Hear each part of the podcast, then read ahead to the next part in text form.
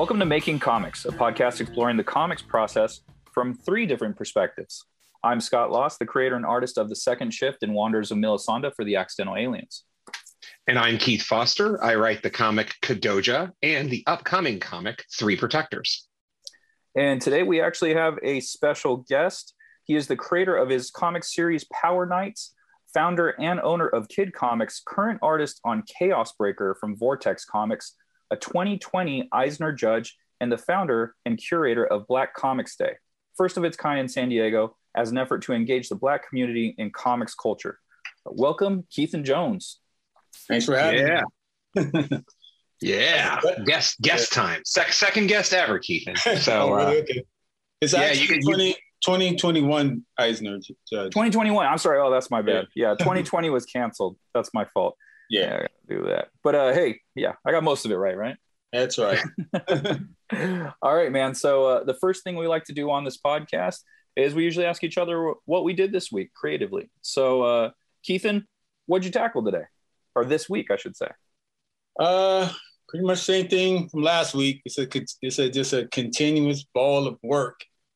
Um, as you mentioned, I'm I'm always working on Chaos Breaker. I'm the penciler for it for uh, Vortex uh, Media, which uh, they're based up in Canada, Oh, and okay. uh, they are actually a film company, a production company.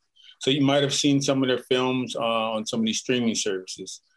Uh, but they, my capacity is the is basically um, um, what do you call it? a jack of all trades for them as far as the comic book thing. I'm doing the penciling, the inking, coloring, lettering, and pagination when it's all when I'm done with doing all of the uh, the production stuff.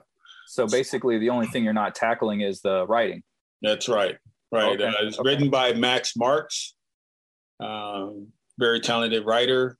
Uh, it's it's uh, it's the fantasy genre, something uh, along lines of Game of Thrones, except probably with a little more um, more monsters and, and magic in it. Okay. Uh, a little bit of sci-fi crossover. So Yeah, that's what the vibe I get. From, Yeah, yeah, I get a touch of sci-fi. Like when I'm looking at the stuff you post online, uh, it looks it looks super awesome. No, thank you, appreciate it. Uh, and then um, I am also getting close to the show that that I founded and curated, which is called uh, Black Comix Day, which is featured every February during Black History Month. And that show, um, I'm in the process of getting the artists registered that are going to be featured.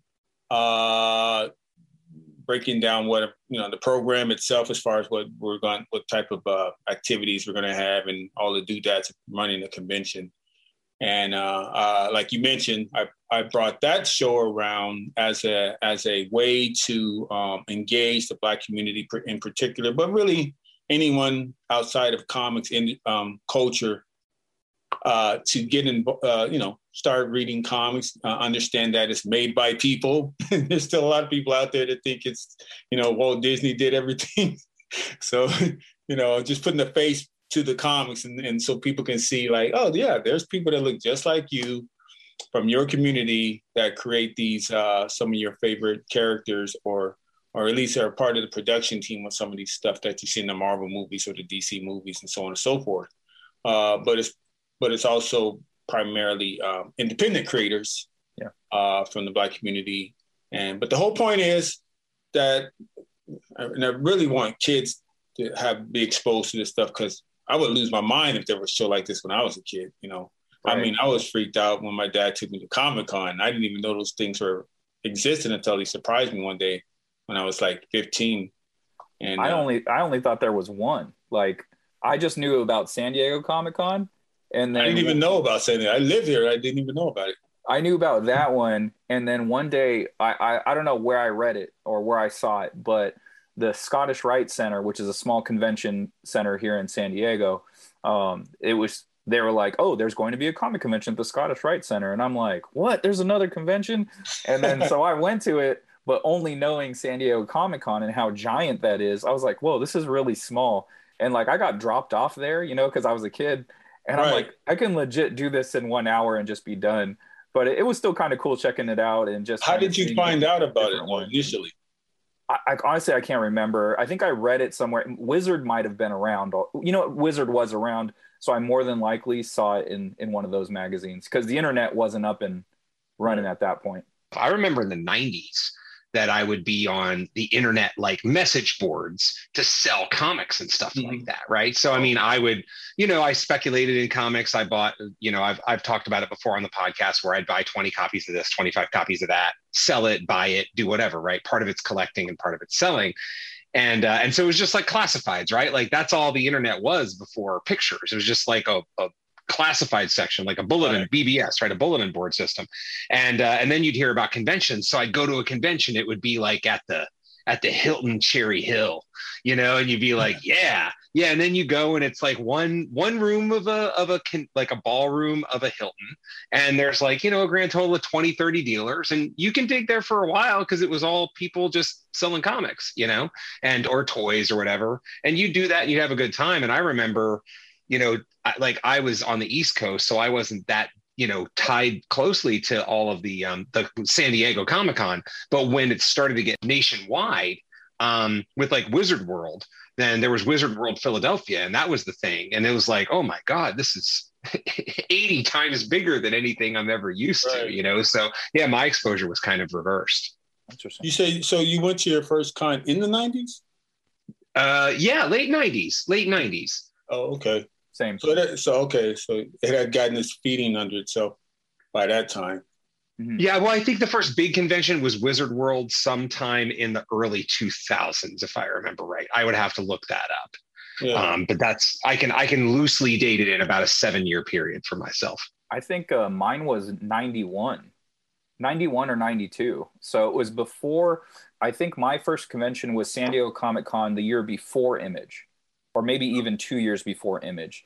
And like, yeah, cause mine is complete opposite. I've just been spoiled my whole life. Like, but back in those days, you can just walk up and buy a badge that day. You can get you can get That's a four day, you know, and then it was always like, you know, because like we ten were, bucks to get in. Well, yeah, like per day, yeah, yeah, like tw- ten to twelve bucks, right? Yeah. And then like, um, uh, it was always the debate because we were, you know, teenagers, early teens, you know, 12, 13. So it was like, do you spend that 50 or 75 bucks to get the four day for the next year? Or do you just buy it the next year and then pay the extra 25 bucks you know? So right. Yeah with my experience like i said uh, I, I, go i may I, i'm assuming i'm older than you guys then because my first show was 86 or 85 how old were you? And i was uh, 15 you and keith are probably right around the same age. Okay so but like I said, I lived in San Diego. This this goes to my point with, with my show. What I'm trying to do with Black Comix Day is that I lived in San Diego, and I'm I was heavily into comics. Yet I was clueless to Comic Con, San Diego Comic Con, and somehow, some way, my dad knew about it. I know he collected comics. Uh, um, he was in the Navy, right? And so he exposed me to comics because when he went on his Westpac or his overseas touring tours, I'm assuming he read comics to pass the time away. So when he would get back, he would just give me this, you know, bag of comics that he had already read, not knowing that he was turning me on the comic books, you know. And so he must have uh, he mu- he must have known about those conventions, and he just surprised me one day when uh, I guess he figured that I was really into it you know? Yeah, that works. That works twofold when you think about it. It's like for one, you're giving a kid cartoons basically, right? Like like on paper, and then two, his dad thinks it's cool. You know what I mean? So it's just like that's a double effect of like, well, comics must be cool, and I must love these because I like them and my dad likes them. So right. why would he I, I don't, he, I'm pretty sure he was clueless to what he was doing to me because not only did he take me to my first Comic Con out of a uh, without telling me that's where we were going. He did the same thing with Star Wars. Like I I went to the theater. I think I was I think I was with my younger brother too. We went there and I kid you not, man, we didn't know we were gonna watch Star Wars. Like we just weren't paying attention to we just doing what he told us to do, right? We're in the theater and we're thinking, oh man, this is gonna be some boring psychological thriller or something like that. Because he would take us to anything. He didn't shield us from it. He took us to scanners. you know about scanners? I love right? Scanners. Yeah. He took us to that. He took us to the Omen, stuff like oh, that. Whoa. Right? Jaws. so, so, so, you know, we're. I'm thinking it's going to be something along that line, and so, you know, uh, Daffy Duck Space Duck Dodgers came on first. Oh, this is cool. I'm getting something out of it. And then, uh, and then, you know, the the Fox logo pops up. You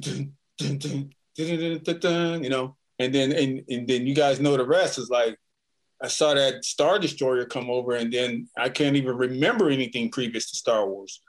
That was it for me, you know, and I was on my path to figure out some way to be part of this art world, you know. And that's that, so that funny that you that you bring up Star Wars because that's something that gets brought up pretty much every episode of making comics and and funny enough, Keith, I don't know your first experience with Star Wars. What's your first experience with Star Wars? I don't remember my first experience with Star Wars as a movie.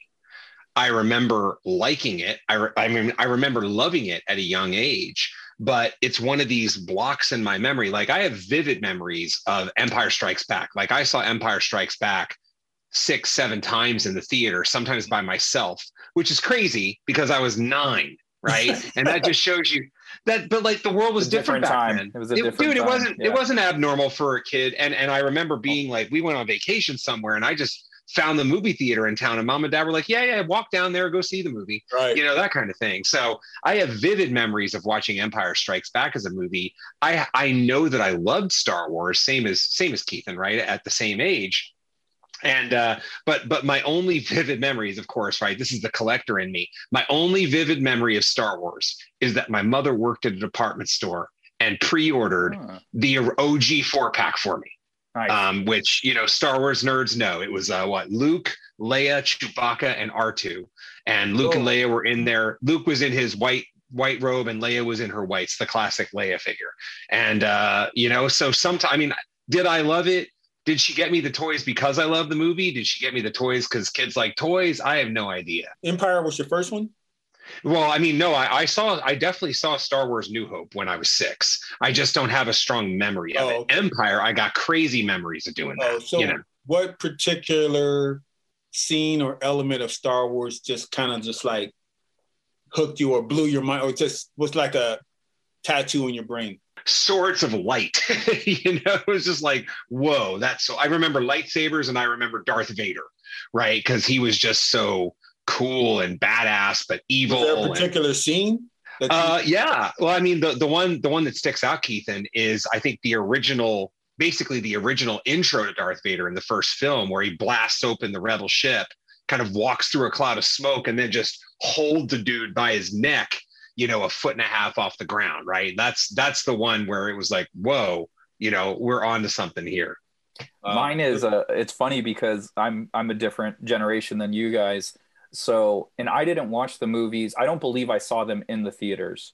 I think my first exposure to Star Wars uh, was home theater. Mm-hmm. So the first one that I remember watching is Jedi. And so for me, Jedi is my favorite because I was the right age for that to be mm-hmm. my favorite Star Wars movie, right? And um, yeah. so my my tattooed image scene in my head is um, when Luke goes into Jabba's court and is just like, "Oh, you're you're gonna give me her," you know, you this is what's what's going on or whatever, and then shit just goes down. That's the that's the image that's always the first in my brain. The Rancor.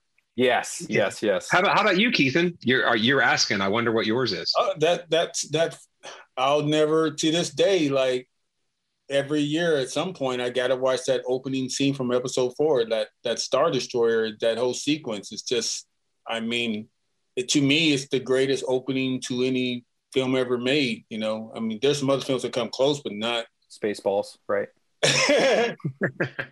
Keith what'd you do this week work wise in this on this podcast all I really do is talk about my capacity as a writer and someone who makes comics of my own but this week was pretty heavy in being part of 215 Inc. right because I'm I'm basically part of the I guess the you know structure of that company and uh, what we're going to do is we're going to be launching a Kickstarter soon for a uh, comic of ours called Dr. Crow and it collects the first four issues it's basically like the shadow it's it's like a retro cool kind of vigilante exploring the dark monstrous spooky corners of the world right kind of a monster of the like, week thing doing that like a noir culti- occultish mm-hmm. Okay. I wouldn't say it's occultish. I'd say it's more, you know, like Shadow, Kolchak the Night Stalker, X Filesy, if I was okay. going to go there, perhaps. Um, but anyway, so dude, I've been doing a lot of prep on that and uh and you know like like the the 215 guys um haven't done like i've done more kickstarters than they have. I, I, think this might be their first one kind of as a company. So i've just been able to incorporate a lot of stuff that we've talked about scott a lot of stuff that i've lived you know, it doesn't take that many Kickstarters to get the vibe of it. We're we're basically ready to launch, but you know, and usually I don't mention this kind of stuff, but it was a ton of work and it dominated so much of the work in my week, you know, setting up basically everything except the copy that uh, you know, setting up the graphics that that make the tiers, designing the tiers, designing the price points, gathering all the art to make all that stuff happen. So hey, sometimes it's weeks like that. Yeah, that, that's something that's not talked about enough uh, in Kickstarters is how much prep work goes into them it's like you really do need a, a week or two to really just figure everything out.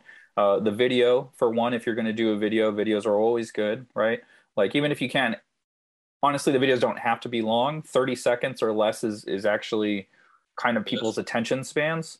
And um, like we used to do really long videos. We used to do like two minute videos or whatever. We do like stories with them and uh, most of the time people didn't even watch them you know? Like we would get the percentages of how many people finished the video or how much of the video they finished. It's like they watched a little bit of it and just stopped you know? And then you know they just they're just going to back the project or whatever. So but you know kickstarter does recommend those videos. And then creating those reward tiers like you talked about and then doing all the wording on it. So it's like okay what are you getting in this? Like just uploading everything. Oh you get this and then this and this. Like it's all part of the process. It all takes a certain amount of time. It's very time consuming. So exactly, it's the grind work, you know, and there's a lot of grind work involved in making comics and promoting yourself and doing that stuff, and it, it it's that it can't be forgotten. You know, you can't you can't just make comics in a vacuum and and hope that something great happens. You know, you have to do all the grind work and you have to hustle. And so yeah, some some weeks it's like that. Right, right. You know the scariest thing about Kickstarter is hitting the launch button. Yeah. yeah, I, yeah, I think totally. this the scariest one the scariest one I did was um, for my my trade paperback and I think I needed five grand. And like and I, I think I was getting on average probably about four grand to Kickstarter just on single issues. Like doing single issue, I, I raised about four grand. So, but for some reason, five I think I needed five thousand five hundred, and it was a little daunting. And uh, because I would usually just do it for, I think a thousand one hundred or something like that, or two thousand two hundred. mm mm-hmm. That would be my average. And then so this one I needed to to pay for the trade. So it's like, well, I can't afford to pay for it unless I hit five Gs. And um, you know, there's other other avenues now, but um, yeah, that was that was a little scary. I, I ended up getting it right towards the end. Like I think the last week I finally got it, and then I went over.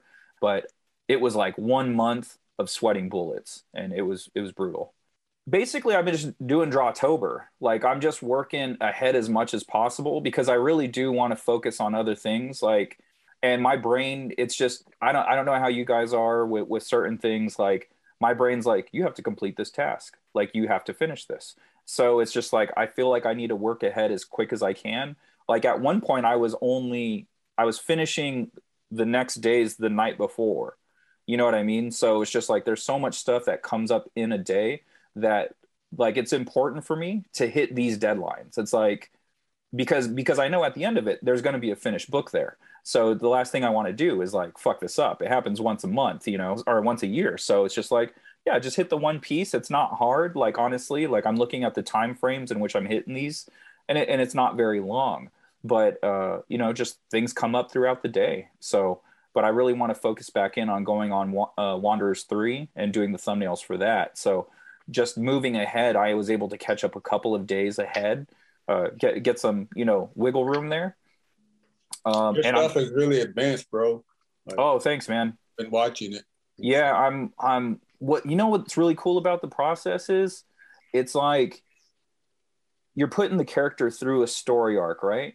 But you're also focusing on composition the whole time. It's just like, well, I don't want this composition to be the same as the previous day and that also helps when you're creating comics. On your page you don't want you know mid shot face mid shot mid shot mid shot you want to go close back middle you know high low. Like you want to you want to hit the gamut like on right. on the angles. So uh, that's what I've been doing, and it's it's just kind of fun, and it's tightening up those those artistic muscles uh, by by trying things at different angles, and and uh, and then also another aspect is making it look like it flow. Like, well, this is also a fight scene, so let's look like a continuous movement for the previous panel. So sometimes you get a close up, a far away, it's not the same angle, and then you do a couple that are the same angle, but it's just an action scene. So it's it's uh, all those aspects of it makes it really interesting. Seems to have a this is concerning your work. It, se- uh, it seems like you're getting a lot of a lot more em- emotive work in there, like the expressions. Like I can see the expressions and the the mood of the character a lot very oh, clearly.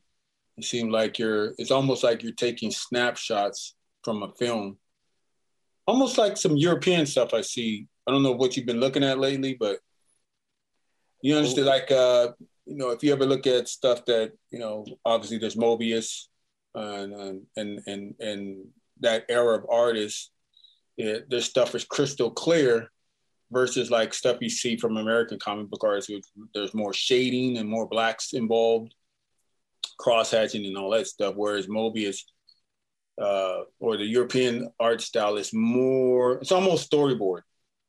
You know, yeah. I think American stuff is more pure comic art. As far as the art form, is more adhered to the, the strength of comics, whereas the European stuff, even though it's technically sound, it's almost storyboard.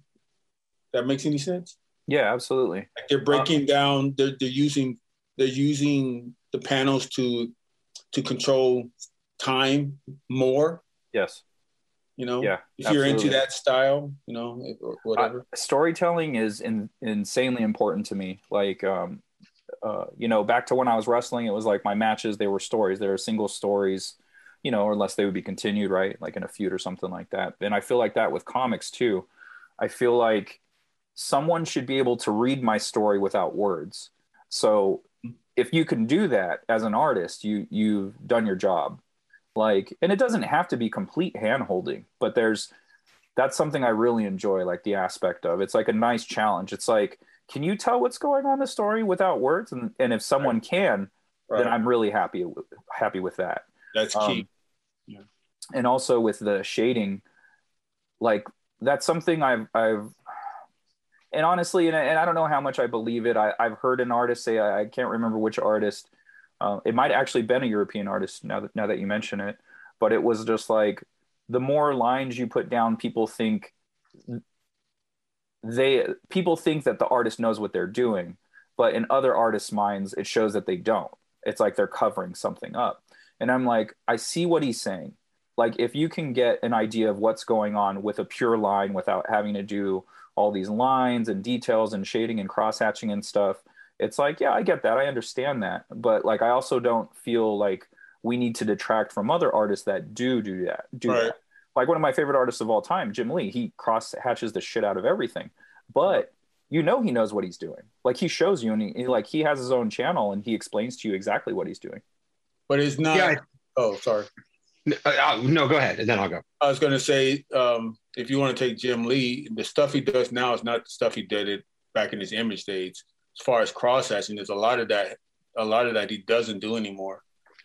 I mean, it's, it's refined cross hatching, it's meaningful cross hatching. Whereas back yeah. in those days, those guys were going for for just visual impact, and it didn't really matter if it adhered to the story or not. You know what I mean? Like, there's they they'll put cross hatching just because it looks cool, not because right. it's, it's trying to emphasize what's happening at the moment of that panel or that story. You know what I mean? Right. Uh, whereas someone like a more seasoned artist like Frank Miller, now Frank Miller's stuff was more traditional when he started, uh, and then you fast forward to his to his Sin City days. Obviously, it's been stripped down to just whatever the composition needs, and then everything else is stripped out. As long as you got the, the gist of what he wants to communicate, that's you can see you can see his mind working if you look at his stuff from Daredevil to Ronin to Dark Knight to Sin City, how he's stripped all the stuff he doesn't need anymore down to just yeah. the essence of what he's doing. Whether you like it, I mean, you may think it's ugly or whatever, but I understand what he's trying to do. You know. Yeah, I, I think for me, um, you know, so you mentioned Sin City just now. It's going to tie into the music analogy I'm about to make. I think um, because Scott, something I forgot to mention from you is I think today's panel that you did was one where it's a big panel, and in the bottom left corner, I think there's a character falling, right, or getting knocked to the ground. And what I love about that panel is the negative space, right? Is the use of negative space there, just all of the white space. And uh, you know, to Keithan's point, that's that's Frank Miller with Sin City. That's negative space um, because I'm not an artist, but because I've done music for a long time, I think about it in in musical terms. And and so since I'm I'm pretty big into funk music, I think of the difference between you know like the busy thing in funk would be Parliament Funkadelic, right, where you've got nine people playing instruments at the same time, and they're all making it work. And like in P Funk's case, the chaos is what works for it right? Like there's all kinds of crazy shit going on at some spot and some points. Mm-hmm. Um, and, and that's why it works. On the negative space side for funk, you have a band like the Meters, right? Where it's just four people playing instruments and they use negative musical space, right? Like, so, you know, the thing that I've, I, I used to make this comment about the Meters, I guess I still do, is that if you took tiny little slices of audio from the meters, right, from any particular one second or two, three seconds of music from the meters, you would find tiny slices of silence, right, because they are using space, you know, and um, and that's that's negative space in music, but the meters are like one of the funkiest bands of all time, so they made it work the meters didn't try to be Parliament Funkadelic, and Parliament Funkadelic didn't try to be the meters. You know, so part of that is style, and part of that's an example of how all things can work. You know, cross hatching, going, you know, going overboard and being busy can work, um, and you know, going very minimal can also work. And also, also to, I think, back to what you were saying, Scott, about I don't know who told you that, but the guy is probably all. You can when he was saying what art, what the general public sees versus what artists see. I think professional artists, I don't care how detailed it is or what you're doing. Like we know when you're trying to hide some uh, yeah. Uh, weakness. Mm-hmm. You can just, you know, we know. You can tell. You can so, fish it out for sure. Yeah. So someone like Bernie Wrightson, it's, it's packed with lines, but each line is is there for a reason. Mm-hmm. You know what I mean? It makes it's and it's super. Even though it's detailed, it's still super clear. Like I know exactly what I'm looking at.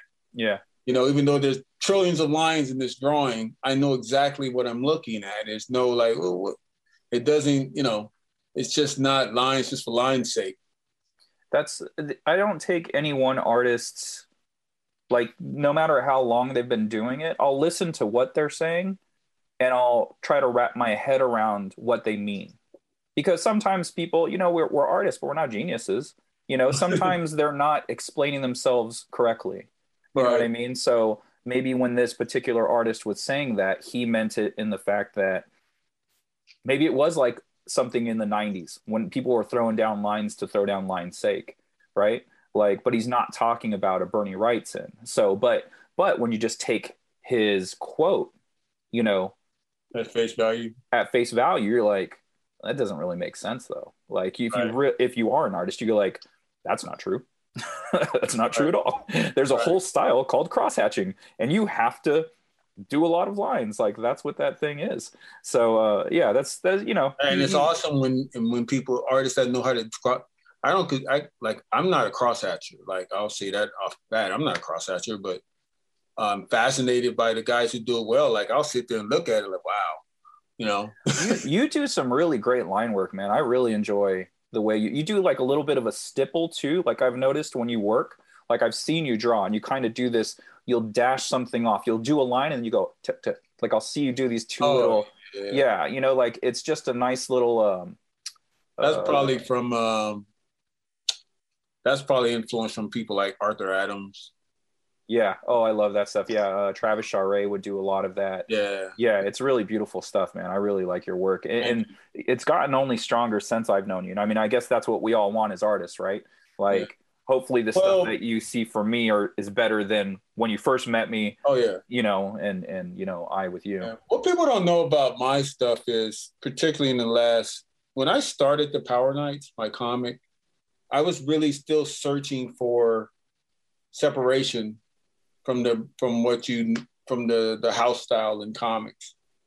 And so I was pushing anatomy, um, exaggerating limbs, exaggerating proportions, and all on purpose. You know, I don't know if people, because if you like the, the the book that's about to come out now, and I told you I was remastering. issue. A lot of that stuff is gonna. Some of those panels will be, or I'm redrawn because I'm just not in that headspace anymore. Yeah.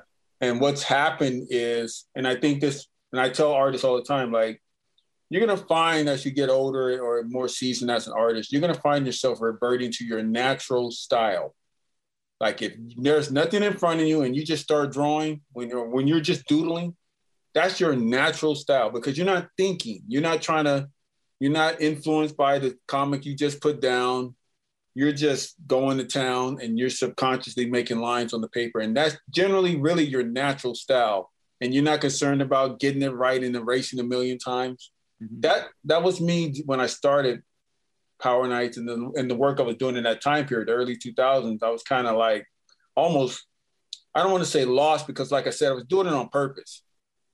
But at the same time, I wasn't realizing you already have a style. Just nurture that. Be confident with that, you know. Because I think, and I don't want to knock the guy, but I have to go here.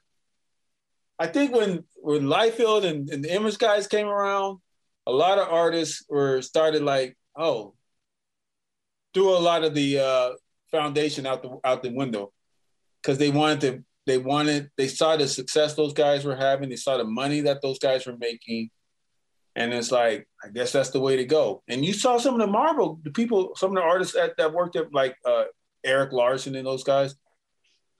They, you could tell they were influenced by what Jim Lee and Rob Liefeld and and Silvestri were doing. Like you could tell a lot of those guys started gravitating toward that style. Yeah.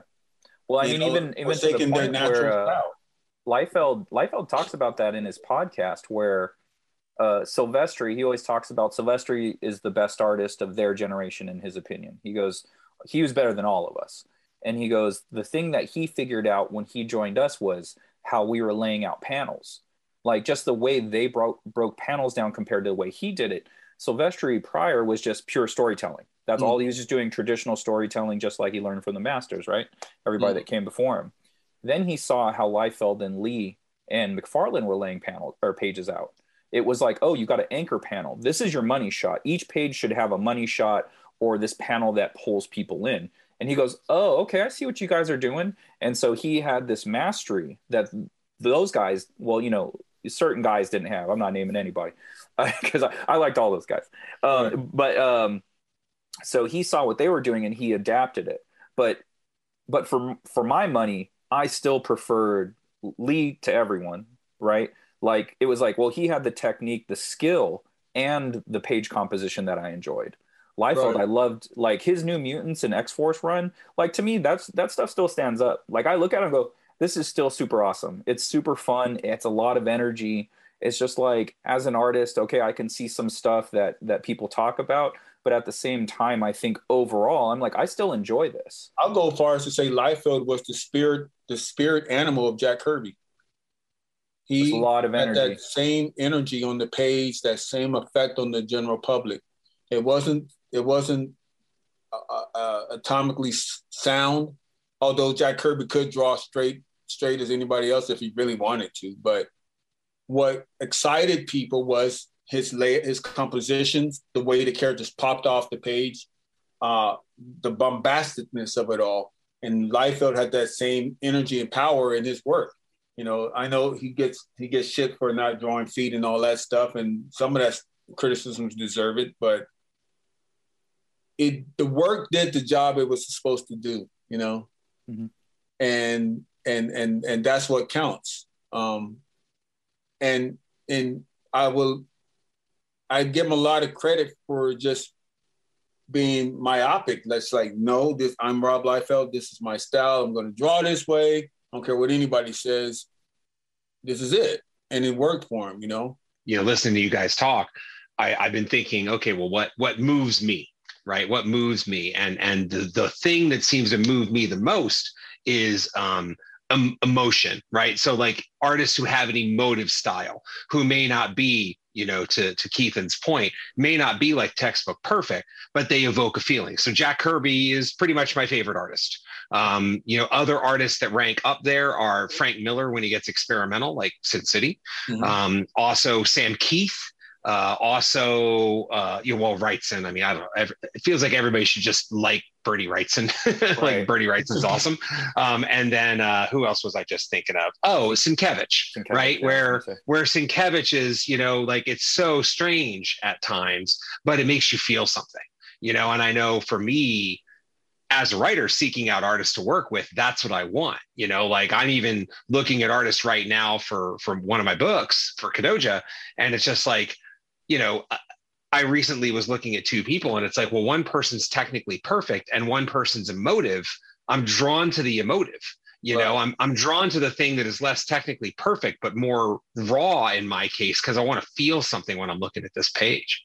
That brings me to a question for you guys.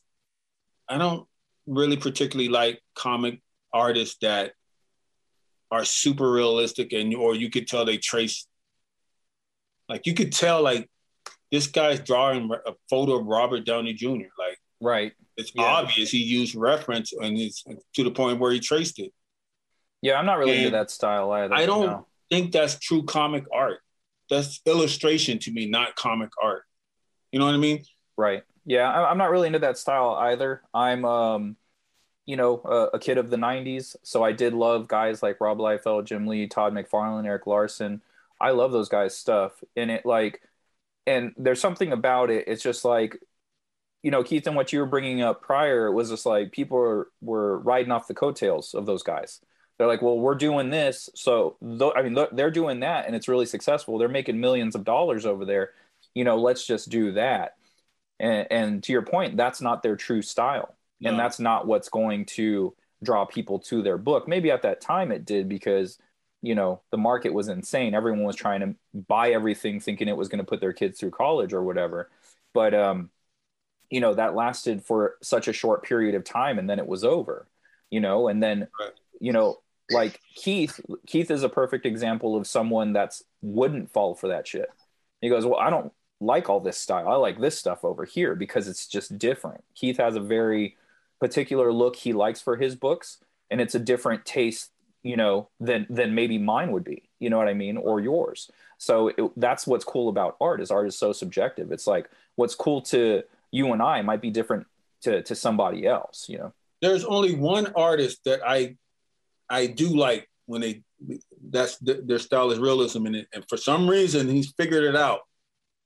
Alex ross. Yeah i was going to say he's probably the only guy but i also think it's because he was the first guy that i knew. I was like whoa, you can draw just realistic people. And like to me, it blew my mind. It was the first time I ever saw it. It's but then after stiff. that, That's it wasn't as cool. It's not stiff. Right. Like he had he it retains energy and dynamism. Uh even though it's all there, the backgrounds are complete, uh, everything's solid, but it doesn't look like I mean, obviously he has reference. I know his process, but at, but at the same time, he's done it like uh, just like uh, Norman Rockwell. Norman Rockwell has reference, but for some reason or other, he's figured out a way to make it look like it just came out of his head. You know yeah. what I mean? Like it looks like it looks like it nat. It's just natural. It's like a movement to it a bit. Yeah, it, it's not. Yeah. Yeah. well, what I dig about Alex Ross um, is, is how uh, you know, to your point about how realistic the anatomy of the superhero seems to be. You know, like in his shots of Superman and Batman, those are the ones that I'm thinking of right now. They're goddamn huge. They mm. are they are built the way a large man with muscles and broad shoulders would be built, as opposed to like the over chiseled look that you get a lot from from most comic artists. And it's mm-hmm. like I get I, I get it. People look like that too, you know but but what i really liked about alex ross was kind of like the old school brawniness that he brought to that where it was more you know and i think that's that's a nice throwback to when these characters were supposedly around in a lot of cases their heyday you know um, yeah, it reminds and me you, of like you know you circus strongman or something. Right, right. Exactly exactly exactly. And something i was going to ask you scott I'm, I'm trying to think of how this times out. I think I think you were into comics when this came out, but you know, and, and Keithan can probably back me up on this. But speaking of Alex Ross, when Marvels first came out on the newsstand, that blew everybody's mind. You know, like Marvels was the talk, as I remember it, of the comics world for all those months as people just raced to to you know like that was a comic that was incredibly hot at the time and it was just so mind-blowing really hard to find. Everybody was flipping it at four times the price you know it's probably that exact same price right now for all i know. Was that, was, that was in the 90s right? Yeah yeah i'm trying to figure out when in the 90s i think mid that was another early thing, to mid. That was an, that's been another shift that we've been dealing with as that's when artists really mattered yeah. I, I'm like today i don't feel like when I go into the shop today to see comics now, I feel like the artist is now second fiddle. Like they'll just the writer, it's all about the writers now. And I'm like, I feel like that's a mistake. Like you can't have it's still a visual medium. And that, and right now there's this trend to bring in pose writers, write, novelists, bring in those guys, never wrote a comic in their life. And they're, I don't know, they're a name in their world. Okay, that's great and let's pair this great writer with this okay artist. Right. What's yeah, that's on? that's the that's the failure of that experiment. Um, yeah. It's like it's like when you bring in a big name uh, a writer, you pair him with an amazing artist, and then that's when you get the you know the takeoff hit. But if the artist subpar, then we have a problem. So and and I think it was a overcorrection of the 90s the 90s it was all art. It was art matters. The story secondary. You know it doesn't doesn't matter as much as long as the art's good right? And right. then in the early aughts they they switched it up. They're all fuck that. Okay it's all about the writers you know? You, that's when bendis you know came to power or whatever. And uh, you know those writers were amazing. And you know you would have artists but i think i think one of the things that the big two really focus on is not keeping an artist on a book for too long because they don't want the artist to grow as much power as the image guys did. So it was just like the image guys were so powerful because they did long runs on books and everyone's like this book is amazing. Who is this guy? You know? And but if you keep moving Leinil Yu around or Humberto, Humberto Ramos around or something like that they're not going to become the next giant image guy Humberto Ramos is a weird example since he was an image, but um, I've seen artists, I mean, writers praise their artists, and and then I look at the art, I'm like, what are you talking about? like, I think like, in in some instances, it's one of those things where you can't shit on your partner. You know what I mean? It's just like, even if you think he's only okay, you got to prop him up because you got to make the product be good, right? Like if you don't yeah, but the see, art's the, good, you're like, see, hey, my writing is top notch, but the art's not very good, but you should read it anyway. Yeah, you but I think the writer, I think the writer's criteria of what's good or not is if this artist does exactly what he writes. That can be the case. Yeah. You know what I mean? Um, that happened early on with Scott Snyder and Greg Capullo. So Scott Snyder went through, uh, you know, whatever he he got brought in um, who did he know? It's uh, Stephen King or something like that. What was his claim? Scott Snyder. Yeah, he was friends with a, a huge name uh, writer, and so he got brought in, right? And mm-hmm. so basically, they would stick him with really great artists, and they would just do exactly what he said. And then he got teamed up with Capullo for uh, Batman New Fifty Two, and he would give super tight panel descriptions. Hey, I want this angle. I want this, that, this, and that. Right and then Capullo's like, "Hey man, you just got to let me be free. I right. just want let just let me do what I need to do." And Snyder's like, "What the fuck? No, you got to do what I say you do." And he's like, "No, I'm not doing that." And because he just got done working with Todd, you know Capullo. Yeah, it's he like don't shit for nobody. yeah, so Capullo's like, you know, fuck off. No, I'm gonna do. You tell me what needs to be done on these pages. Who who does Batman need to punch? Okay, he needs to deal with Killer Croc for these first five pages. Just let me know what goes on, and I'll fill it up. You know what I mean? and then uh, to the point where Snyder actually went to DC and says, "I don't think this is going to work," and they're all, "You're going to make it work," because they knew they finally got Greg Capullo from from McFarlane. Right. So they they hashed it out, and he just started going like, "All right, well, okay, here," and then Capullo goes, "Here, here's some fucking awesome pages," and Snyder's like, "Never mind, I was wrong." Right. So he, you know, he realized it. That's actually something I think you and I talked about, Keith, early on. Is like initially you kind of had tight stuff, and then Rory's like, "Just let me go," right?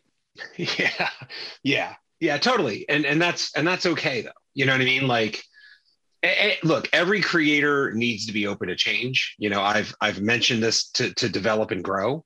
Um, and and to that point, Scott, you know, to refresh something we just talked about a week or two ago, Will, who I'm working with now, at least on this first issue of Kadoja, he prefers really tight, you know, ornate descriptions, even though he knows I'm giving him carte blanche to change it however he wants, you know. So, you know, like he likes to see a, a as crystalline a vision as I can give so that he can then see that in his head and draw it however it comes out. Hmm. So you know, I think there's there's so many ways to work, you know. But yeah, it's it, that's exactly what Rory did. I mean, it by the time Rory and I got to like issue ten, I just said, Rory, these two monsters fight in the mountains on these on these eight pages. Here's the dialogue, and I just give him all the dialogue, and then. Mm-hmm. You know, like he would put it all in. That was it. He'd draw every single panel, drop in the dialogue, and then and then it was done. Right. Yeah. I mean, it, it's uh, that's like it goes back to what I was saying. Like when you choose your artist, you're you you look at his work or her work, and you and you key in on. I mean, this is what editors do. I mean, they key in. They, they, they probably put they put Capullo, Capullo with uh, Snyder. But obviously, he's a name first.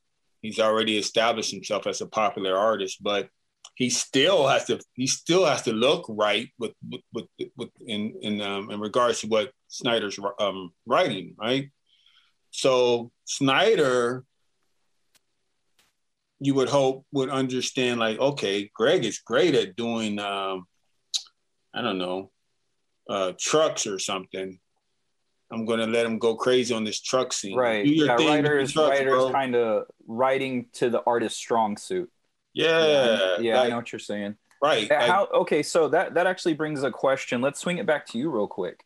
So I've I've worked with Ed closely, my writer, for for years. He's pretty much the only person I've worked with. What's your process like? Like, because you're used to doing your own books too, right?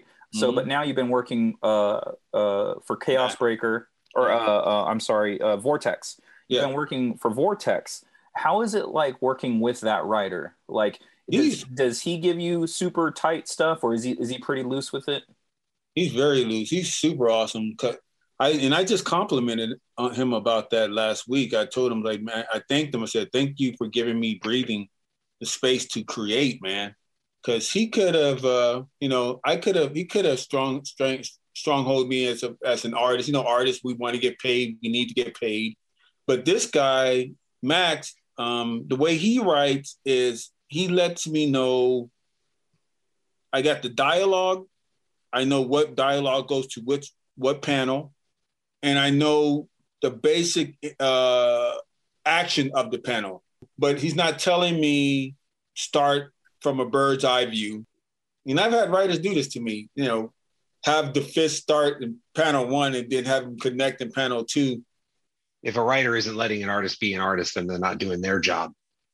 Yeah, because I ultimately, even with him, every up to this point, every project I've been on, there's pages where I've had to. Um, I found myself stripping out in two or three panels because it just they don't understand that in order for me to do this eight panels you want, everything in the in these panels has to be way small because you're telling me what you want in each one of these eight panels and in mm-hmm. order for and technically I can do it, but it's not going to have any real impact because it's going to be so small, and you really haven't done anything to enhance what you're trying to do. Like it's just I, am not seeing the it's not necessary. Right. Mm-hmm. It's just not necessary. You know, um, your words are still there. but that's not my style. Nothing in my portfolio shows me shows you that I drew the uh, draw in that manner or break down my pages in that manner, and that's what I mean when I say um, writers choosing their artists. Like we're not robots. You just don't right plug us in, and, so you, and if you don't work, the next artist will. Right. So he basically just gives you dialogue to go off of in basic direction like hey these two characters are fighting on this page and then at the end of this page needs to be the conclusion or something a, i have a complete i get a complete script from him okay so i know and each page is cleanly broken page one two three four so on and so forth. Right. The dialogue that is that that relates that is pertaining to that particular excuse me that particular page and what panel the dialogue goes into. Uh the only real description is usually at the beginning of the page, you know, the establishing shot. You're on a mountain, uh, it's dark, storming, there's uh, birds flying around, creatures flying around. Then it's up to me to design those creatures.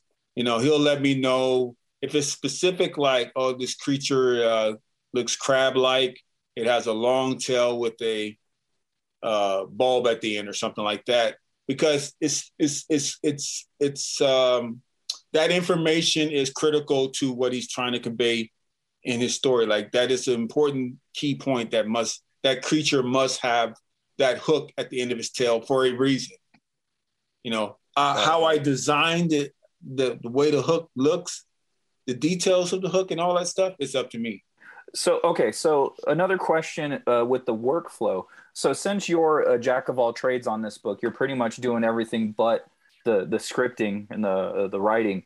What like what's your workflow like? Do you do okay? You read the script, you envision it, you do your thumbnails, you tackle the page, you do pencils, inks, then straight to color, or do you do pencils, inks, and then move to the next page and then color everything at the end?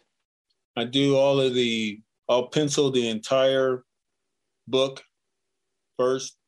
The pencils, that's the most um, taxing to me as far as like racing, getting it right, figuring and figuring out the layout. And that's all the, to me, that's the most energy I'll, I'll expend on putting a comic together, right? The inking is almost therapeutic because I'm just, I'm, I can relax.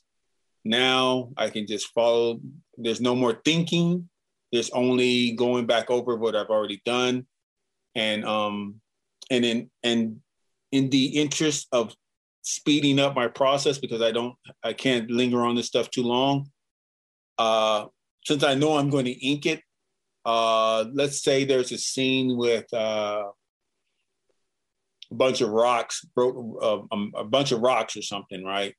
I'll just indicate which a couple lines, rocks here, rocks here, whatever, and just to I'll do maybe the silhouette of what the of, of, of the background element because I know I'm going to ink it. So I'll when I ink it, then I'll put the details as I ink. That speeds up the process. You know, hair, same thing. Um, I'll do that when I get to the inking part. You know, as long as I have the key, some key details in there, so I don't lose the lose the proportions. That's enough for me. You know, but if I had more time, my process would be like what um, thumbnail it uh, at, at comic book size. Then I'll blow that thumbnail up to 11 by 17, transfer it to, you know, or trace, put it under my yeah, light paper, box it. Yeah. Light box it, you know, and if, if I have time, but right now I don't have the time. So right now um, I go, I just go right in on the at full size oh, wow. and break it down on page with oh, uh, a red pencil or blue pencil and then go in with the clean, go in with clean pencils and just clean. Just the only stuff that's tight is usually the figure work because I got to make sure that the proportions and the anatomy is correct.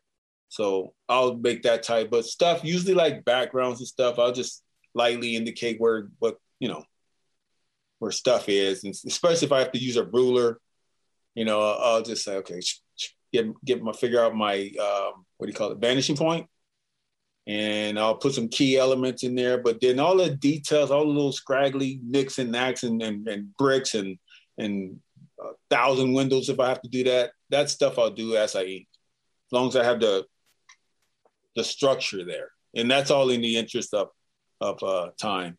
Um, but the answer, yeah, but to to finish answering your question, pencils all the way through, inking all the way through, and then coloring all the way through. And with my uh, the way I get paid with Vortex is I don't get paid until I turn something in. That doesn't mean turn in the entire book. Just whatever I turn in, they'll pay me for that portion of it. Oh, okay. So I'll uh, we use right now. We kind of go with five page in- intervals of whether that's five pages of pencils, five pages of inks, five pages of colors, just so you know I'm not running on empty. Keep the revenue flowing. Yeah. Yeah. Yep. Yep. So that's you. That's basically the workflow, and then somehow I have to figure out how to get my Power Night book in there too, because yeah, as man. soon as I'm done with the Chaos Breaker issue, they'll send me the next. Okay, here's the next issue. Like, you got to fit it in where you can. Keith, did you have a question? Anything? Nope. Okay. All right. So okay. So that was that was definitely cool. I, I like to know other artists' process, especially when you're doing a you know everything like Tristan Whitehouse from the Aliens. He does the same thing like you do with Power Knights. You pretty much do everything. He does everything yeah. for um uh, uh Tarek Zion, the Adventures of Tarek Zion. I don't want to do everything though. I I really I, don't. I don't either. That's why I don't do it. yeah, I don't. If I had the funding, I would. There's two things I would alleviate myself from, and that's inking and coloring. Oh yeah, man. I trust me. Well, number one, I'm not that very. I'm not very good at coloring. I'm only okay. So it's just like well, that's not how I want to represent my work, you know. And like I, I've worked with my colorist for seven years now, and so he basically just colors everything I do. Besides the covers to Wanderers, which uh, Emily Rocha does from the Aliens. Oh, okay. So she, yeah, she she paints them, and then like I, I hire her to paint, and I I buy the originals off of her. So yeah, I got those hanging on my wall. So I love those things. But uh, yeah, Joaquin, I've been working with him for so long, and it's just like I'll do the flats because that saves me, you know, eight to ten bucks a page or whatever. I'll do that. Like when if the page is crazy, I got a guy. It's like, nah, you flat this. I'm not doing this. I hate, I hate yeah. And if I had, you know, Joaquin can do it, but it eats up more of his time. It's just like, no, no, no. I got a guy. That's his whole job. All he does is flat. So he's going to get it to me quick you concentrate on the important stuff you know what i mean but it's just like you know i'm i'm working digitally now for the most part it's like all right i'll pencil i'll ink digitally and then i just send those over straight away so that kind of that helps with my time a lot like just because like the way you're doing it man i couldn't do it i i, I would go insane like you just have so much more experience it's super cool that you can go straight on the board like that like i I'll watch Jim Lee's video sometimes on YouTube where he's just like, all right, I'm, this is the page I'm doing. And he's working it out in real time in front of everyone. He goes, no, nah, I don't like it. He just fucking erases the whole thing. And I'm like, that looked great. but like, it's so cool that you have that much page work under your belt where you can, you can work that way. You know what's crazy though? I don't care how long I've been drawing year, years wise. If I stop drawing for a day or two days, it's like I can't just pick up where I left off um, level wise. It's like, God damn it, I can't draw anymore again. Yeah. It's like I gotta, it's like a, a lawnmower. you know, I know what I want to draw, but no matter what, it's like, nope, you're not gonna be drawing until page three. Yeah. you're not yeah. gonna be able to flow and speak and go quickly until page three. So all of my comics, that first, just so you know what just so you guys know, those first three pages of whatever I do is always a struggle. And then after that, that's when I start going like, "Woo, yeah!" Like you know, you, you feel loose. I'm drawing and I'm really in the zone, mm-hmm. but I can't just turn it on no matter what. Like I just can't flip the switch and just go. Yeah, that's how I feel with these Drawtober pages right now. Like I'm really getting into a groove with it. Um, the last three pages that I've done or days, images that I've drawn, like I'm really feeling it. I'm really like what's coming out. So, but yeah, that's that's exactly to your point. It's just like like the lawnmower. You haven't you haven't started a lawnmower in a couple weeks, bro. You gotta. You, it's gonna take a couple of pulls, and then you're gonna get it there. Yeah. Yeah. You know, if you're gonna do it two weeks in a row, you okay, might be a little bit easier to start. So, I have a question for Keith. How do you guys write multiple stories at once? like how do you switch your mind frame and mindset to write another book while you're writing uh, you know what I mean? Like it's yeah, yeah, so intense to to just yeah. how do you do it? I mean, you know, I, I can't speak for all writers. I can only speak for me. But I think for me, it's it's. Um, I mean, you know, I I read I read a dozen, maybe fifteen comics on a monthly basis, right? In addition to the back issues I buy, in addition to all that other stuff. So it's like you know, I'm I have a pretty good awareness of where I am in the plot you know, with all 12 of these comics. Every now and then I'll pick up a comic and be like, man, it's like, you know, like starting a lawnmower. Like I haven't read this in like four months. I got to figure out where the hell I am again. And then you get back into it. Right. But, you know, I, I think with stories we write, it's like that too. You know, they're, they, they have a different DNA. You know, it's, it's like, to stick with Star Wars, it's like taking a spaceship to another planet. You know, like I'm going to take my spaceship to this planet and this is the story I'm on. And, you know, if if if you've done your job as a writer, then that planet is vivid and you know everything you need to know about that planet simply by saying Jupiter or something like that, right? You're like, okay, here's what life is like. Here, here's what the characters are like. Here's everything, right? By because if you've if you've done your research and built your world, then traveling to those planets shouldn't be that hard, right? So I think that's the the first answer is as long as you have a fully realized world, it isn't that hard to kind of zip in and out, you know. Now that said, the way that I do it, I tend to do it in like little rotating chunks. You know, like I might live in this world for a little while and dabble in that and then pull away for a couple days and go back into this world and then write that. Um, and then kind of get myself back into it that way. But I mean, you you, you raise a good question because sometimes what I do is I just reread some stuff that I've done recently to reacquaint myself with the world. So my version of starting the lawnmower is I'm just going to reread the last 10 pages I did and go from there. So, you know, like I'm also working on a novel. I give myself an hour every day to write on, I, I force myself to write an hour every day in that novel. Hmm. Generally, the first 10 minutes, the way that I loosen up for the other 50 is to simply pick a point where I, you know, where I kind of started or somewhere around yesterday. And I just lightly edit that so I can put myself right back in that exact moment of the scene that I need to pick up. Oh. And I, would argue that that's no different than a world. You know, maybe you read the five pages before, maybe I just kind of do something to get myself in the mood, and then boom, I'm in the world, and it goes from there. And hey, sometimes 55 minutes into the hour, I finally get the groove and I'm like, ah, I'm feeling it. And then I go further, right? Like it, it's okay, you know? So I hope that answered the question. There's various ways we all do it. That's how I do it. When yeah, stuck, I just, I just, I just read. When I like watch stuff on Netflix, for instance, and they're long, it's a long series or it's something like Game of Thrones, right? Mine, like, how do they, like, I, I look at like, how do, it seems like to me, writers are just geniuses already. Like, how do they know this? Or for the artists that are out there listening, I strongly encourage you to get a writer because just what Keithan said is exactly my point.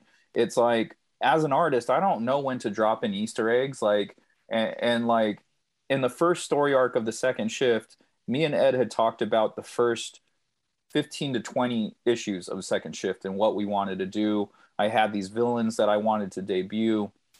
One of the villains that I'm drawing now, the taxidermist, he's in issues nine and 10. And Ed dropped in Easter eggs in the first story arc. And I would never have thought to do that. And I was like, oh shit, when I was drawing those pages, I was like, oh shit, he put he put the taxidermist in this issue. This he's in issue three, you know, and it's just like, holy shit, I would never have thought to do that. Why? Because I'm not a writer. So mm-hmm. it's just like I always encourage people, uh, artists, like even if you know your character's voices, for instance. So like Ed Ed does shit as a writer, like like Keithan said, it's like fucking magic. It's like I would have never thought to do that. You're fucking genius. But then you know sometimes I'll get dialogue. I'm like, eh, let's tweak this dialogue a little bit. But that doesn't, you know, thankfully my writer, you know, Ed doesn't have an ego in the sense where he goes, no, no, those are my words. You don't change my words, you know. so he's cool with like tweaks, and I'll go, what do you think about this? And he goes, well, what about this? And I'm like, yeah, that's better but it's like mm-hmm. you know it's the collaborative process of it you know find someone that you can truly collaborate with and just like build this partnership uh, partnership up with. And uh, you know it'll be smooth sailing and you'll have a better product for it. Whether it's comics or movies or stuff like the good stuff you're like god damn dude like mm-hmm. how did you think of that? Like how did you think so far ahead? Then you get the guys like miller you know what i mean? It's just like well these guys are the complete package. Yeah. it's like mm-hmm. It's like i can write a comic book but it's not going to be fucking Sin City. I'll tell you that.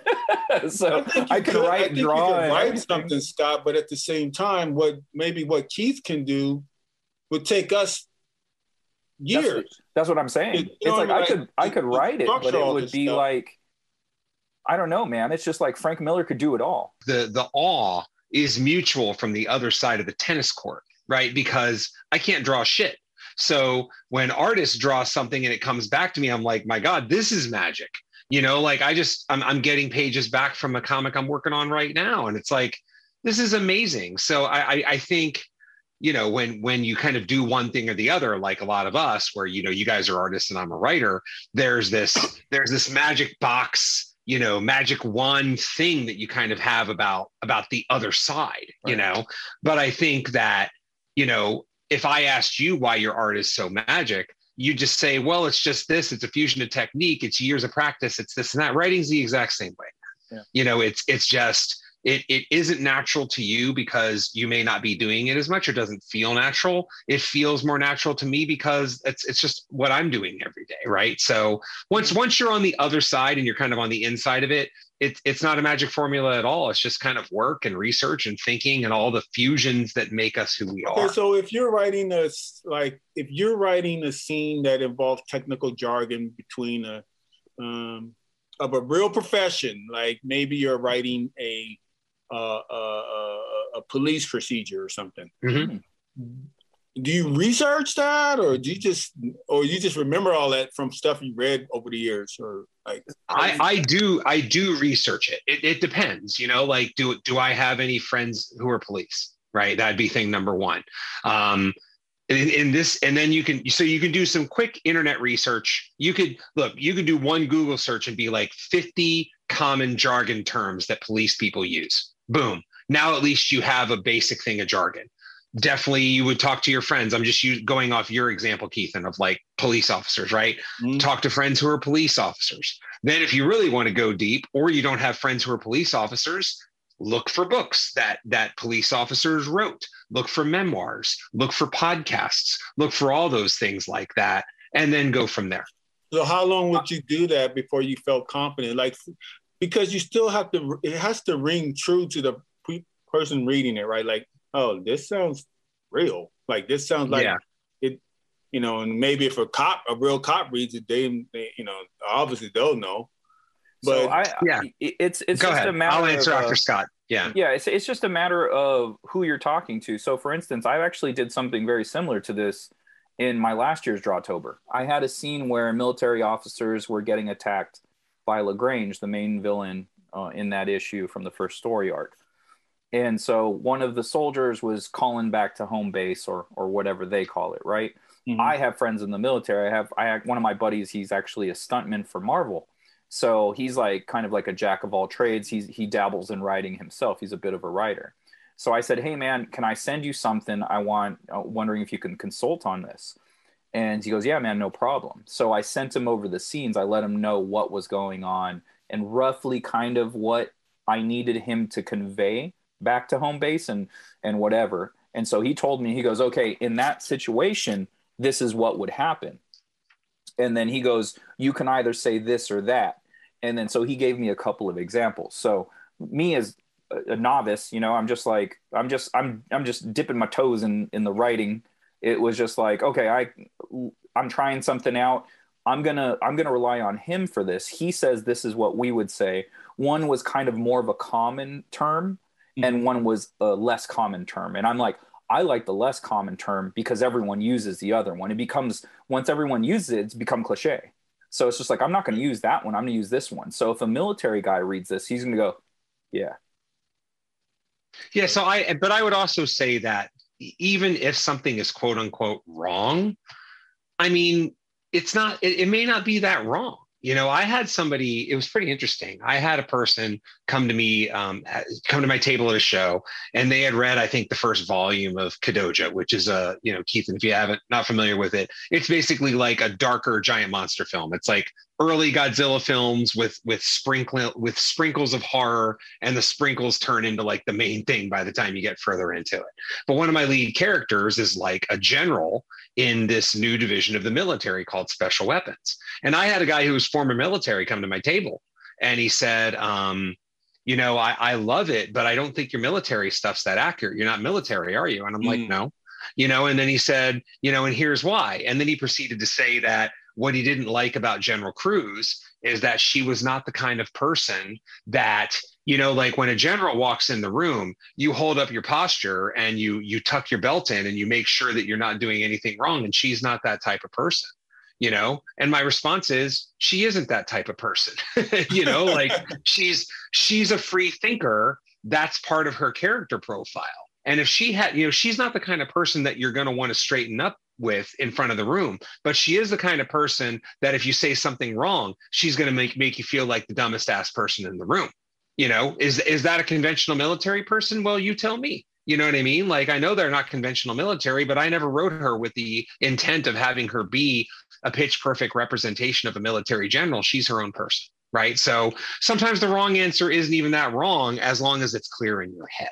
And i think uh, as far as depth go like you asked you know, how much do you research before you're satisfied? I think that's a personal preference because I mean, it happens all the time, like in film, TV, you get it all the time. I, I know because my brother's a cop, my brother in law is a cop. So every time mm. we're watching some kind of police procedural shit, he goes, that wouldn't have happened.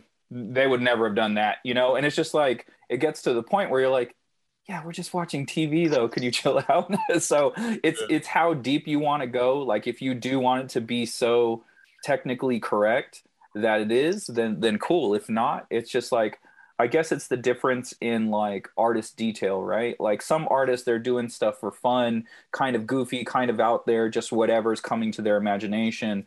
And then there's other artists that go, I need to research to make sure this tank is from 1952 when this shit was going on, right? Like so there's there's everyone thinks a little differently. So I think it's what you want out of it. That's when it gets a little scary and sticky for an artist. When we go into um, period pieces, that's when we have to do research. Right. You can't rely like science fiction, that's easy. But the period stuff, whether it's the, a tank or a building, that's when you want to look like a poser. You know, right. like that's that's what separates the amateurs from the pros. It's like you don't and I'm the type of artist like, okay, I don't want to do blueprints. Like, I don't want to draw the Sistine Chapel in its exact detail because I'll be here forever. But as a cartoonist, I need, and I think this is what you're saying, Keith. I need to strike the right balance where you know what it is immediately, but it's not yeah. completely accurate. It's just enough information where it propels the story and you're not confused and you know where you are. Exactly, and that's you know there were two points I was going to make to kind of bring this to a close, right? To uh, along these lines. Number one, um, I've never, and and I don't know if this is like a common writer adage, but it's my adage. I'm not here to try to be on par with the experts. You know, if I write something and there's, and if it's a police person, to use your example, Keithan, and uh, and they come back and uh, look, I know if I write some military thing, there's going to be one, two, three people out of a hundred that are like, that's not true. It's a flaw. It's a fun flaw. I mean, look, I do it too. You know, I just do it on the things that I happen to know a whole lot about where I'd be like, well, that rings wrong.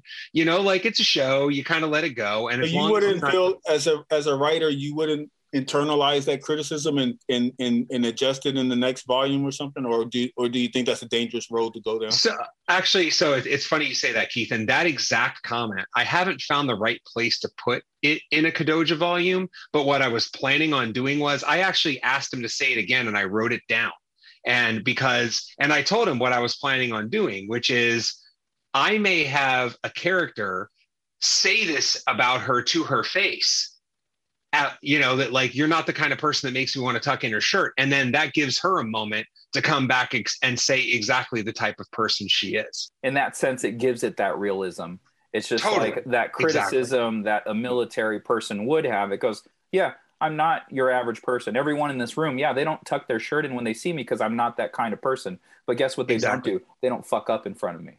Yeah, Yeah, and then so- the other thing I was going to say about research is, you know, where you said how much research do you do? Uh, a very common adage among writers is do not fall in the research black hole because it can never end, Keithan. You know what I mean? Like you can just research it forever until you want to become the biggest expert on something, but at some point, like generally if you do a good amount of research, you know, a couple deep hours of thought, if you really need it, sometimes it doesn't need that much. Sometimes it just needs to feel authentic and you can get away with a lot lighter stuff than that. But at some point, you know, you want to write things and not do research. And, uh, and research is a very, very seductive black hole that many, many writers fall down. And at some point, you just got to cut yourself off and be like, look, I'm just going to write it the way it goes. It's going to satisfy 95 plus percent of the people. That's good enough. And let's keep rolling.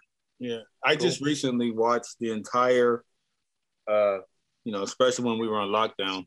I don't know if you ever watched The. Wire, No, but I'm still like, haven't. man, this, this Number one on my list. Yeah. This is some heavy to watch. police procedure. Like it seems like this. The, I'm like this one of those like this. The writer is he a cop?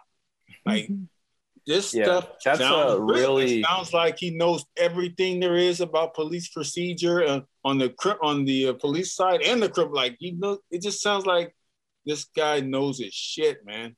Yeah that's, Yeah. yeah. that's uh, one of the highest recommended shows that I've heard from anyone that's watched it. It's huge. And, and much like going down the rabbit hole, we can do this forever, but we're on a bit of a time crunch. We're already at an hour and a half. So we're going to cut this uh, pretty short. I, I would be remiss to not ask you, Keithan, before we leave, a couple of things just super quick. Uh, what are you reading and which artists are you looking at right now? Ooh, what's it? Hmm. Well, as you know, it's hard to read comics when you're drawing comics. It's, it's Yeah. yeah, you got you picked up quite a buy. bit though, and then not only that, you were the uh, 2021, you know, Eisner Yeah, judge. So yeah, I'm still you recovering read from a that. ton of books. I'm still recovering from that. yeah, I don't think I'll be doing that again. Um, I just bought this today. I, I bought these two books today, actually. Echolands. It's, it's, Oh, okay. I told you like this because they actually have it sideways book. landscape. Okay. Echolands. Can you see it? Yep. Yep. Uh, this is really good. Uh, this is the, it's only got two issues out, and uh, I think I made a post about issue one a couple of days ago. Um, I and I'm and speaking of writing, I'm not really even sure what it's about. It's kind of like Star Wars, where you're just thrown into the world, but it's not explaining itself. You're just trying to. It feels like you're just trying to catch up to what's going on, and I like that about it. You know, the characters the characterizations are interesting. You understand what's happening at the moment, in the moment of the scene. You know it's in the future. It takes place in the future, but um, yeah, I mean, but that's about all I can tell you about it. Uh, I'm assuming the guy's influenced by Star Wars by some of the stuff that's in there, but uh, I recommend Echolands. Um, you could tell there's a lot of passion from the creative team that put into that book. You can tell they, they really care about it. And then uh, I got uh, Hardware from Milestone, issue two. Speaking of Sienkiewicz, mhm. Yeah. Sienkiewicz is inking Denys, Denys Cowan's work on this. Nice. And I think the two of them mesh well. Nice. That's awesome. Yeah. Um, far uh, and I've always liked Denys Cowan stuff way back when he doing the question. And uh, as far as other artists that I've been really digging, um, Daniel Warren Johnson, like his stuff. Um, more of the Wonder Woman stuff. The Thor stuff kind of left me left a little bit less des- desiring a little more. I remember seeing your post about that. I, I really liked it. I was like, I like what's it, he but I- talking about? So I went and I picked that issue up. and I'm like, I don't agree with him on this one, but we all got different didn't think it tastes. I was- to the Wonder Woman stuff. he did. Oh, okay. I picked up the first. Um, was it Dead World? Dead, Dead Yeah, something. Dead Earth, Wonder Woman, Dead Earth. Dead Earth. Yeah, I picked No, I up the love first one and I liked it a lot. Um, but for whatever reason, I, I didn't pick up the rest. I need to get the rest of those. Yeah, But check I- it out. You do. did. Yeah, Yeah, you okay. do. Okay, Yeah. awesome. nice, I'm with Cool. Keith. cool, Yeah. cool. Um, Keithan where can they find you online? Oh, uh, you can find my my comic, The Power Knights, available at kid-comics.com. That's K-I-D hyphen comics, C O M I C S dot com. Uh, I'm on all the social, the main social media sites, Facebook, uh, Instagram, and Twitter. And you see the kid logo that you see on my cap here. Mm-hmm, mm-hmm. You know you found me. So you just punch in my name, Keithan Jones, or Kid Comics, and when you see that logo, that's me. Cool, Keith. All of it. I'll just do all of it, man. Like Keith and yep. did. Social media, you can find me at Keith underscore Decibel. I I am an Instagram person. Kadoja is at Kadoja Kaiju. And in terms of websites, it's keithrfoster.com. I've got Kadoja stuff up there. I've got a Kadoja web store and some things like blog posts and other little tidbits for the reading. And you can find my stuff at accidentalaliens.com. Uh, second shift, the tale of minimum work, minimum wage workers during the day, superheroes at night, Wanderers of Melisande, anthropomorphic dinosaurs versus humans, all on ac- at accidentalaliens.com. Jesus, I am going all over the place. Keithan, what is Power Knights about? Before before we leave here, we oh. should we should get that out. To me, it's a story of redemption and choice, and and also a story of choices. Um, almost uh, the old mantra of the old uh, Spider-Man mantra of great power comes great responsibility. Uh, in their dimension or their universe, they were known as the Tyrant Knights. They were known as, as, as bad people because they were under this uh, sorcerer's spell to basically conquer worlds for this maleficent, maleficent is that the word? Mm-hmm. King. And uh, so they did a lot of terrible stuff against their will. Eventually, without giving out spoilers, they the spell was broken, but they were not absolved of their crimes, so they were sentenced to death by being sent into a black hole. They ended up going through that black hole into our universe here, the Milky Way universe, and now they're on Earth free with free will. Still, they still have all their powers and everything intact, and but they also remember all the stuff they did. Cool. Well, then, yeah, everybody out there that heard that, like that, go to kid-comics.com. Pick those books up. Yep. All right, we'll see you guys on the next episode, and uh, yeah, yeah. Yeah.